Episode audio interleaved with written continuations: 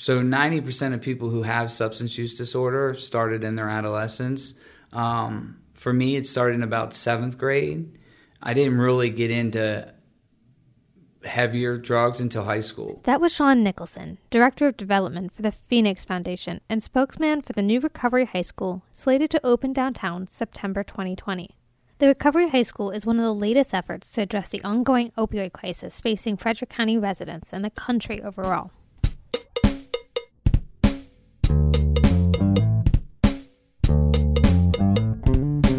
I'm Heather Mongilio, and this is Frederick Uncut.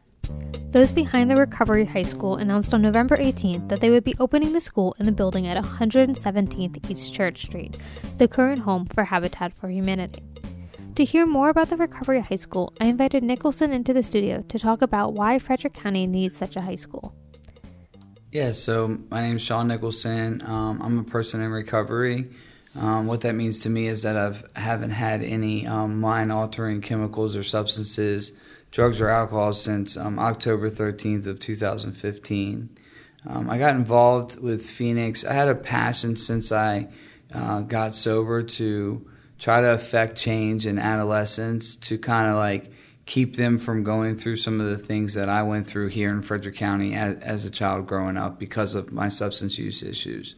Um, and so I had done some work inside the school system with some education programs, prevention, and some um, very passionate individuals um, kind of recruited me and said, "Hey, you know, this is what we want to do. We want to try to bring this to Frederick. And one of those guys was John Edmonds, who's the um, president and founder of Phoenix Foundation. And he's a graduate of a recovery high school, and he's been clean and sober ever since for about 30 years. Um, and so you know, once I started to do uh, educate myself on the topic and on uh, the structure and model and logistics involved with recovery high school, I was very intrigued um, very impressed. And there's a lot of data out there that statistically proves that these models work. Um, and so I was on board, and, and, we started the foundation about 18 months ago, and uh, we've been busy, busy since. All right, perfect. So, can you just kind of walk me through what a recovery high school looks like? Sure. So, there's 53 ish, 53 or 54 recovery high schools in the United States. The closest one to us, being here in Frederick, is in Philadelphia. Um, these are small niche schools. You're talking on average 25 to 45 kids. Very intimate, very personable, very small student to teacher ratio. Um, there are some schools that are a little bit larger, but even like Houston, Texas has two schools that are around 90 kids in each school, and that's the biggest. Um, but be, because the environment needs to be conducive for people that are, you know, healing and working through the process of recovery that have had struggles in the past, it all it, it provides that small setting provides you know, such more personal relationships and it's hard for for somebody that has these extenuating issues to be in a normal school setting where it's 40 to 1 uh, student teacher ratio.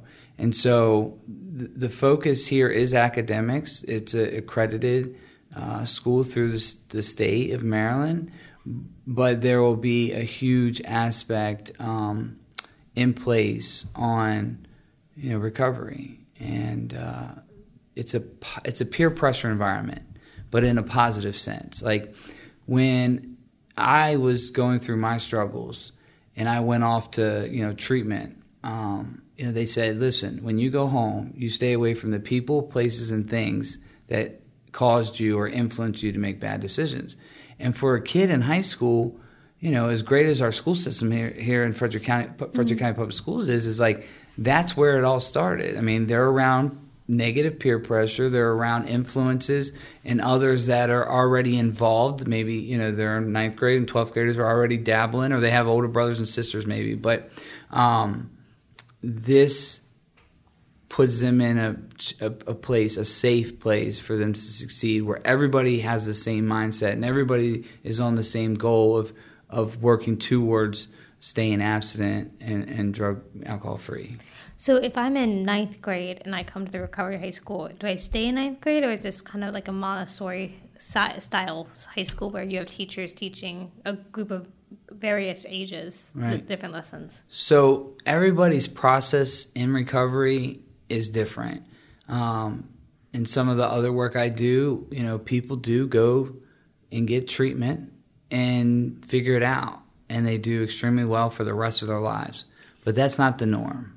The norm is that this is a process over time. You take pieces of what you learn, uh, and and you and you put it together. And so our goal as a foundation would not be to like trap them there. You know, if a kid comes to us in ninth grade, we would want them, whether or not they had to go to treatment first, or maybe they just identify that they're having issues at an early age, and the parents understand, okay, you know, drugs and alcohol are leading them to make bad decisions. Let's put them in a different structure. You know, our goal would be to equip them with the, the tools necessary to succeed and sustain in a successful life of recovery um, and, and, and, and, go back into that environment um, and graduate with their friends in their school. But that's not the case for everybody. Some people are going to need uh, and benefit better from staying in the structure. Um, and so you might get a kid that comes in at 10th or 11th grade, or maybe, and they graduate with us.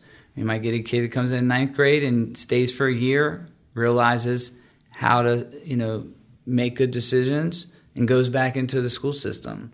Um, they might have a kid who uh, feels unsafe with doing that. You know, we're not going to say, well, you can only be here a year and we're, you got to go back to your school.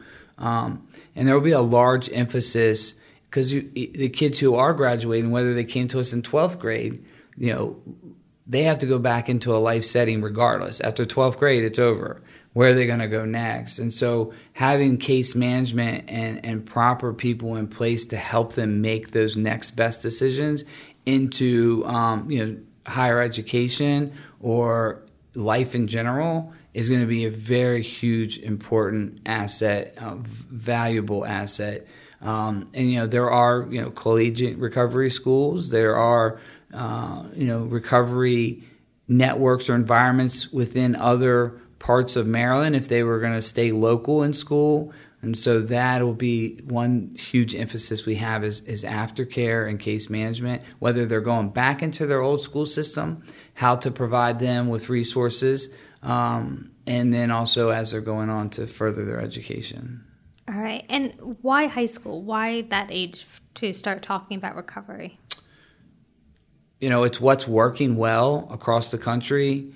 Not to say that kids do not need resources, and, and that's important to talk about why we're here, is that um, there's a huge lack of resources for our kids for, for mental health, substance use disorder, um, even just engaging atmospheres for them to have a release and to have a conducive environment to to hang out.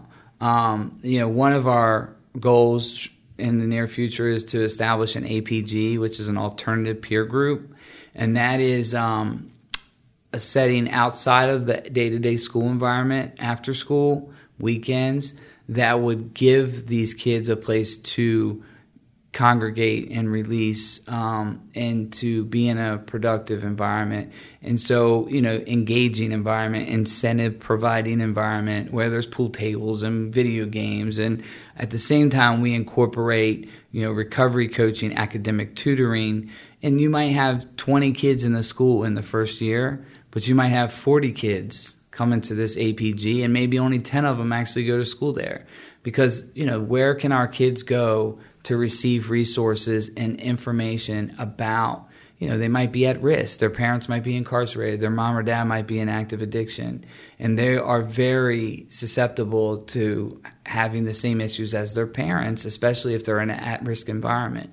So putting them and giving them an avenue to come and talk about those things. And then we you would also be able to identify okay well there's some primary mental health issues here you know and we can refer out to people who can provide those resources or, or, you know there's there's another issue there's an eating disorder here you know so we won't be a clinical perspective like uh, aspect but we'll have those relationships to where when we can identify those issues we can put them in the proper settings All right, perfect. So, where are you in the process right now of developing and bringing this recovery high school to Frederick?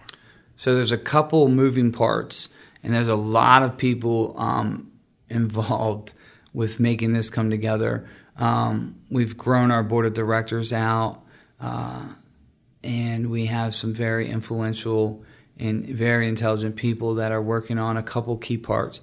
Um, my part is is is development. I'm the director of development for Phoenix Foundation, but I was also a founding board member in the beginning of this.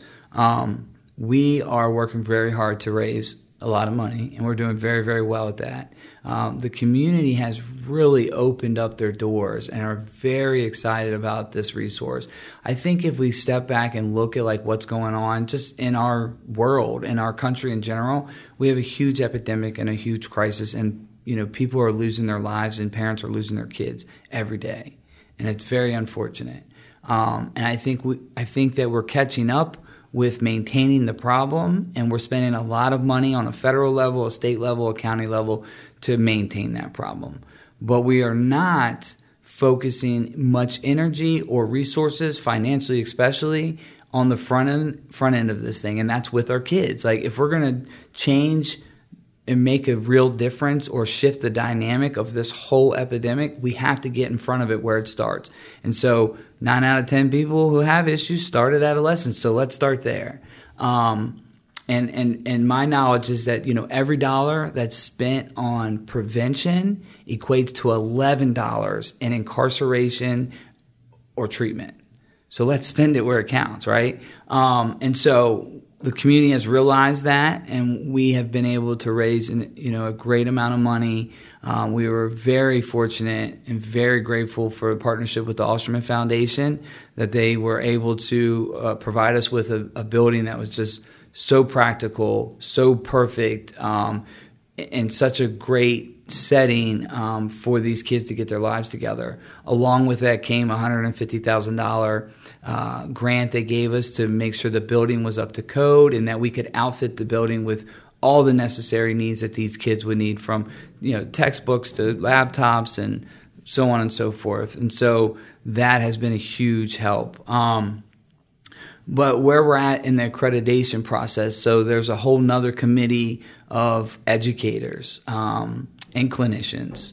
Uh, one of our board members, Sarah View, who is a uh, social worker, and she currently works in a mental health facility. She is oversight for the accreditation process, along with some former Frederick County Public School teachers, um, some other people who work in education. One lady who is um, principal of a Sylvan Learning Center, and um, some very passionate people are putting together all the policies and procedures.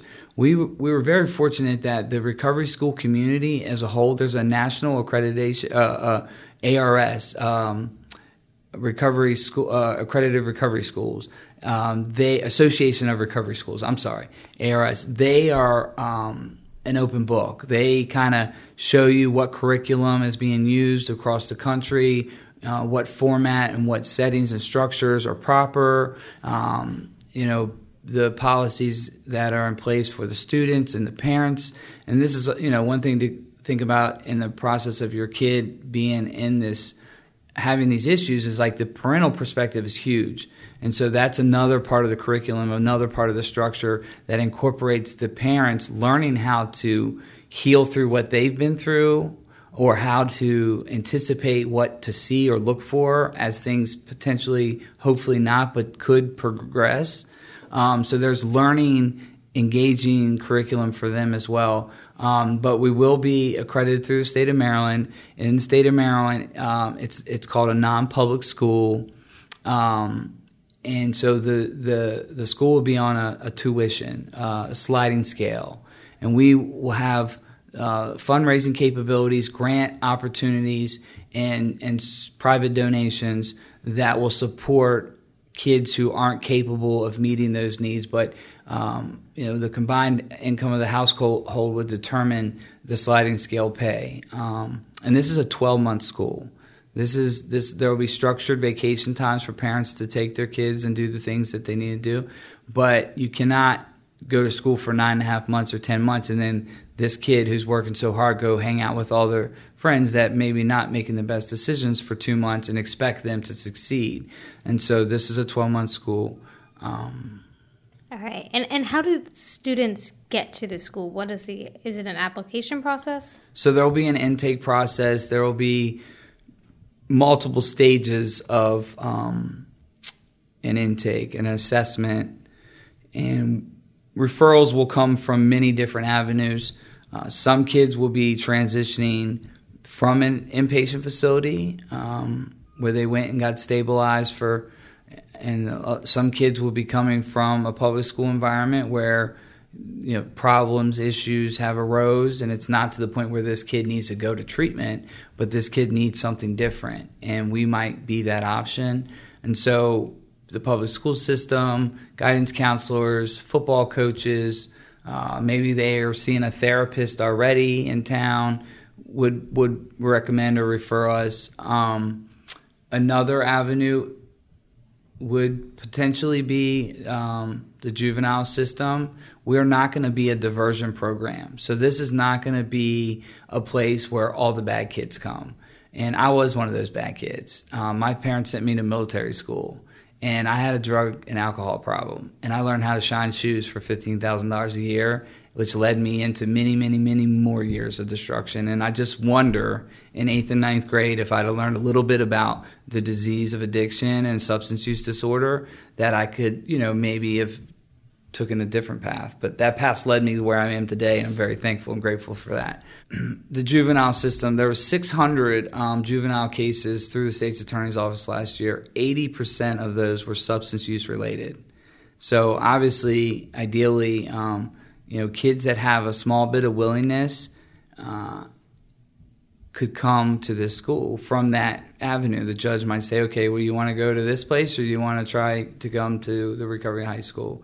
And so we would be an option for that if there is willingness, if the parents are on board, um, and they're able to to help us. Um, so does this begin at the beginning of the summer? So yeah, so we're going to actually start. We already have um, application. I mean, um, uh, there's uh, job opportunities out there on Indeed and uh, a couple other avenues, including I think the Frederick News Post. We are taking out an ad, and we are going to hire July one uh, a few full time teachers.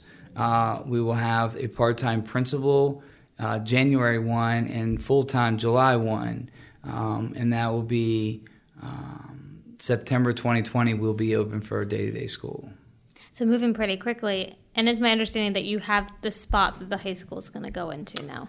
Right, and that's what I was speaking about earlier was the location. Um, the Ausherman Foundation, Family Foundation, was very generous in, in realizing early on that this was we were not duplicating any services, that this was this huge, huge, vital resource for this community, and they wanted to know how they could help. And having a space that was um, convenient for public transportation, you know, because we will draw kids from other counties, Washington County, potentially Montgomery County. Um, I think large census, most of our census will be here from Frederick County. Uh, there's 16 high schools in Frederick County, so if two kids that have these issues that are have a little bit of willingness from each school, you know, that's 30 couple kids. Um, but we do. We have an 8,000, 8,300 square foot uh, building on 117 East Church Street that is just almost perfect for this. It has classroom environments structured through. There will not be a major overhaul inside the building of any any way. You know, some love, some new carpet, some paint, and it's going to be so good for this for what we're doing. And why was it important to have a building that's in downtown or Frederick in like a, a centralized location?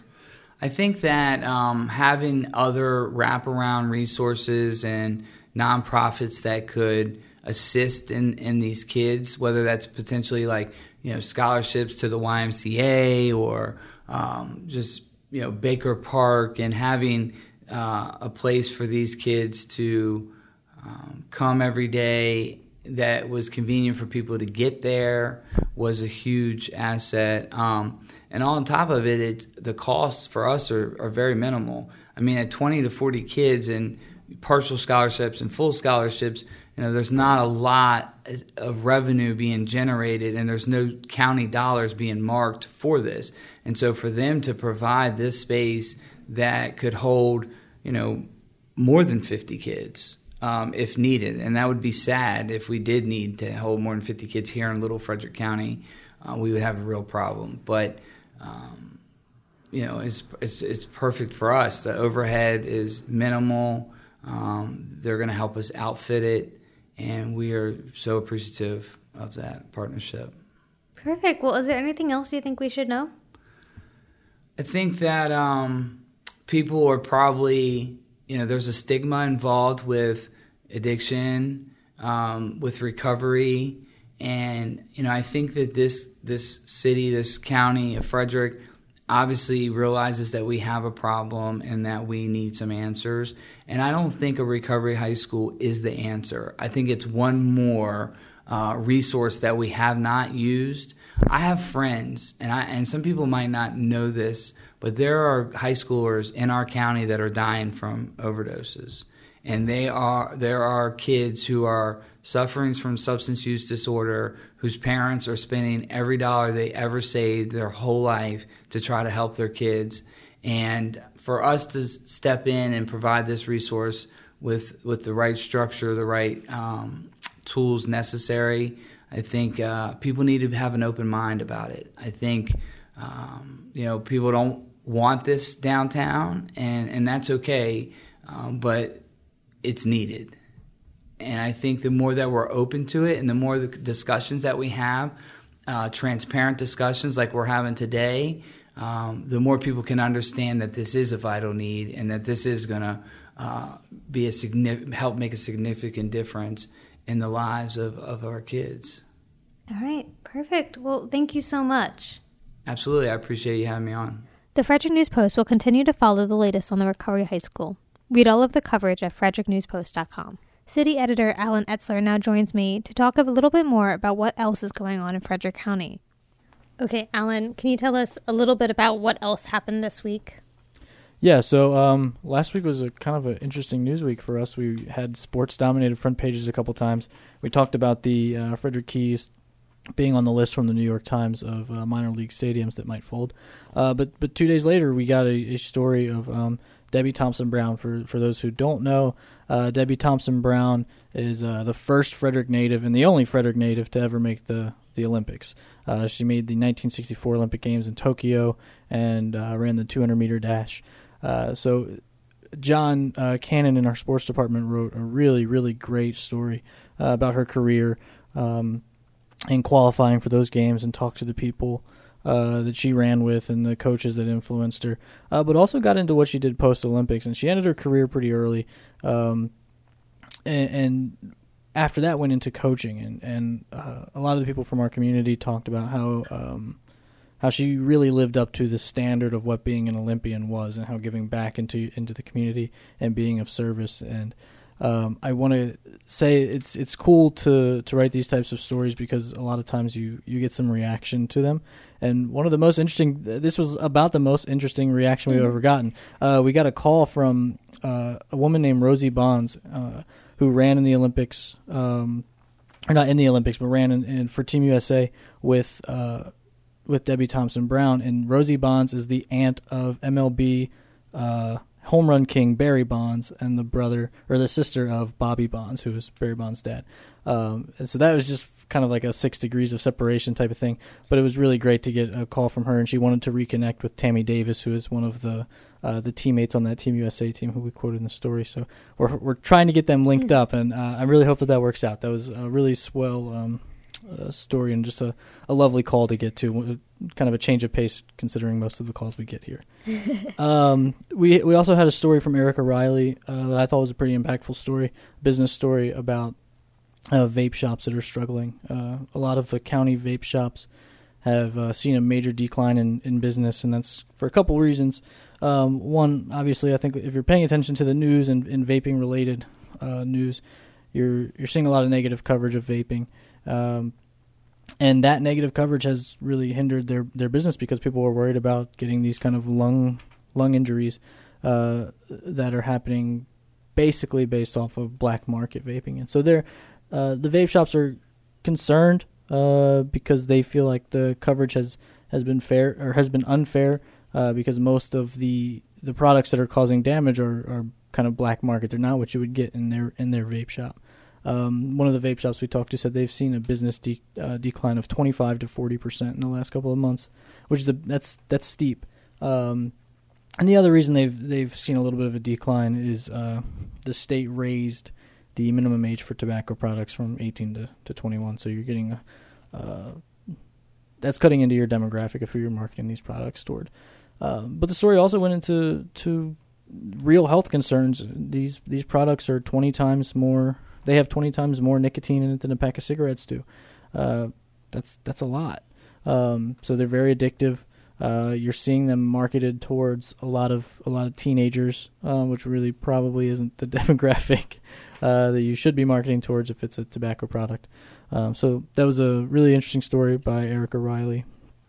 Um, Brunswick, which has been in much need of economic development, uh, received a grant. Brunswick Main Street received a grant on behalf of Smoketown Brewing Station. This is a story you wrote um, for Dave Blackman, who will now be able to kind of open up the upstairs of his uh, brewery and kind of start doing renovations to open up an event space.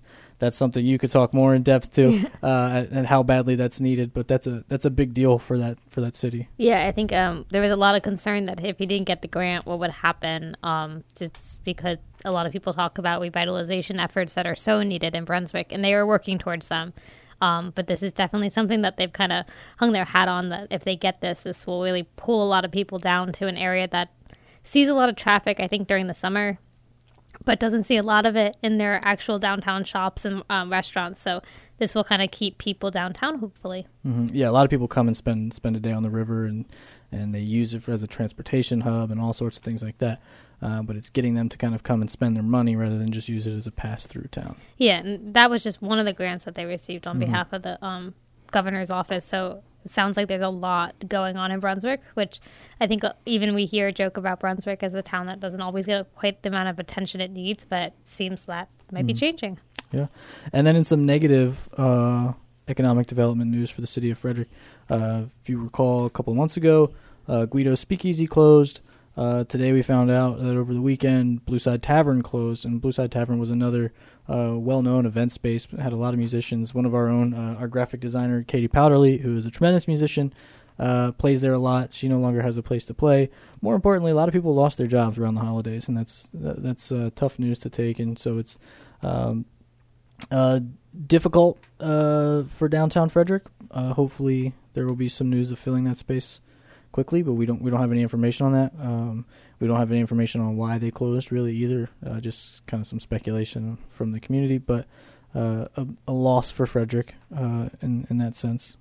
Yeah, and very interesting. Just this, like, I think it was another area place just closed down, Area Thirty One. Area Thirty One, another event venue. Yeah. So um, it'll be interesting, just because when in talking with um, Dave Blackman with Smoketown, um, he mentioned that his Smoketown Creekside, he's hoping to get um, and like some entertainment on the stage that mm-hmm. he has built there, which would be one of the larger spaces for entertainment. Um, uh, now you're looking at one of the only ones. Yeah, now one of the only ones, which kind of rides on um, an entertainment bill that has to pass through um, mm-hmm. the Frederick City Alderman, which is kind of interesting because you have places closing down as they're trying to group together to pass this bill, and then it could actually make Brunswick one of the places to go in Frederick County, which is a twist people probably did not see coming. it could, yeah, for sure. Um, yeah, so those are all the all the big stories from this past week. Uh, looking forward, obviously, it's Thanksgiving, um, so you'll see a lot of Thanksgiving related uh, coverage, in particular of how you can give around the holidays. Um, please don't overlook the fact that there's a lot of people who don't have things that they need. Um, so if you can give, if you're in a situation where you can give, uh, please do and you'll be able to follow along our coverage and see where where you'll be able to give who needs what and and how you, and it doesn't have to be money. Uh, that's another it's an important story that you're working on. Uh, you don't always have to give your money. Sometimes you have things in your house that you don't use that somebody else would use a lot and, and would desperately need. Um, so keep an eye out for that type of covers. Yeah, we'll be making it pretty easy for you guys to follow along. Um, our Thursday uh, newspaper will have a lot of the nonprofit wish lists essentially. So make sure to check those out as you flip through our pages to get to the Black Friday ads. And that was that brings me to my last point. Black Friday and Frosty Friday are, are big deals here locally. Uh, Frosty Friday celebrates shopping local. Black Friday celebrates just the massive deals you get via Amazon and Target and all the big box shops. Uh, so if you're looking for that, um, we'll have that covered as well. So All right. exciting, exciting coverage this week. busy busy week for all of us. Well, Allen, thank you so much for coming in and recapping. Thanks for having me. Now, I know Thanksgiving is Thursday, and food is probably already on people's minds. But before you think about turkey, tofurkey, or ham, food and education reporter Katryna Perera is here to talk about her latest five star review. Okay, Katryna, so I hear you gave a coveted five star review to the restaurant that you reviewed this week. So, can you tell us what the restaurant is and why it was so good? Yes, I reviewed Juliet's Italian Market and Cafe in downtown Frederick. And you're right, I did give them five stars because they offer up an amazing lunch. All right, so tell us just a little bit what can you get when you go to Juliet's Market? So, primarily their menu is sandwiches. Um, we're talking subs, paninis, hot sandwiches. Um, they do have a couple salads in their little deli counter. Um, and you know, if you're feeling like you want to heat something up that's not a sandwich, they do actually have some like prepackaged eggplant parmesan and and ravioli and stuff in their freezer. Um, so you have a little more options than sandwiches, but I feel like if you're going to Juliet's, you should get one of their sandwiches. Okay, so let's start off about talking about the sandwiches. What sandwich should I start by trying if I were to go there? Um, I would definitely start with one of their paninis. Um, they put all their paninis on this really, really nice focaccia. Um, it's like perfectly crunchy on the outside, soft on the inside. It doesn't crumble when you bite into it, which is a huge pet peeve of mine. You can read more about that in the review. Um, I hate it when sandwich bread crumbles all over my lap. And this bread does not do that. Um, and their paninis are pretty classic Italian. You got your caprese, you got your Sicilian, you got your, you know, Italian prosciutto, uh, salami, capicola, you know, every single hard meat that you could possibly think of. Um, and yeah, they're pretty awesome. All right. So we've already talked about how you're kind of a stickler when it comes to Italian. So did this hold up to your standards for Italian food? Absolutely. Um, the first uh, the first sandwich I tried was their caprese panini, which is mozzarella, tomato, uh, pesto. And one thing that I really appreciated about it was that they didn't put balsamic vinegar on their caprese panini because I actually don't like that. Um, and I found that not a lot of places in Italy, unlike here, put balsamic on their caprese paninis. So I really liked that like little traditional hook right there. Um, and honestly, every single sandwich kind of tasted like they had transported it straight from Italy. All right, perfect. So I, I can kind of see why it's getting this five star review from you. Um, so if I'm going for lunch, does that differ from if I go for dinner? Can I get dinner there? So unfortunately, it closes at 6:30 p.m. Um, so if you're in the mood for an early dinner, yes. Um, if not, I would definitely recommend one of those uh, freezer options that I mentioned earlier. They're pretty big and they have tomato sauce, they have meatballs, they have quiches, um, and they're all you know made, frozen, packaged, ready to go. All right. So you start with the caprese. Um, what is your favorite sandwich that you tried? Hmm, that's a good question. Um, I don't know if this was my favorite, but I will say that their meatball sub, which is only served on Fridays, was very good. Um, it's huge. You can definitely eat it for two meals. I did. Um, and it's, again, a really, really nice hoagie with really big, plump, juicy meatballs in there, like overflowing with tomato sauce, and then really nice melted provolone on top. Um, it's about two meatballs a sandwich, so you're getting about four meatballs in total. Um, and you have to call ahead to reserve this sandwich because once they run out of the ingredients, they run out. So I highly recommend calling as soon as they open at 11:30 on a Friday. Wow. Okay. Keep that in mind, everyone. Mark your calendars. I, maybe not this week since it's right after Thanksgiving and you may be still full, but for right after when you're ready for a meatball sub, 11:30 Friday. Put it in your iPhone calendars. just you know, mark it down. Exactly. All right, perfect. Um, and talk to me a little bit about the delivery. Is it like a sit down where you ordered the sandwich? You go up to the table and walk away? So it's kind of like a little deli um, slash grocery store. So you can certainly sit down. Um, there are a few small tables in the back, but um, I always got my sandwiches to go, and they pack package them up really nicely. They always split them in half for, for you and actually wrap each half individually, which I found really nice. Um, but you know, you can certainly sit there if you wish. All right, perfect. Well, anything else do you think we should know? No, just that they have really, really good sandwiches. Just a little quick story. So Katryna told us all that she was reviewing this, and she emailed us to say that she'd be bringing sandwiches because I assumed they were getting t- their photos taken. Yeah. And she said, I'll be here at this time. And I put that on my calendar because I was like, ooh, free food. These sandwiches, everyone keeps talking about them. I got caught up in something else. I came back and there were no sandwiches. And so it, it was the biggest disappointment of last week. So Yeah, I was wondering where you were. got caught up and I completely forgot about the sandwiches to lure me back to the office. So You'll just have to go. I know I, I'm going to put it on my list. Friday at 11:30, Friday at my phone will go off but to know to call for the meatball sandwich. All right, perfect. Well, thank you so much for coming in. Thank you. As always, you can read Katryna's food reviews at fredericknewspost.com or check out 72 Hours when it comes out on Thursdays. Frederick Uncut is produced by me, Heather Mongilio, and edited by Graham Cullen. We'll see you next week.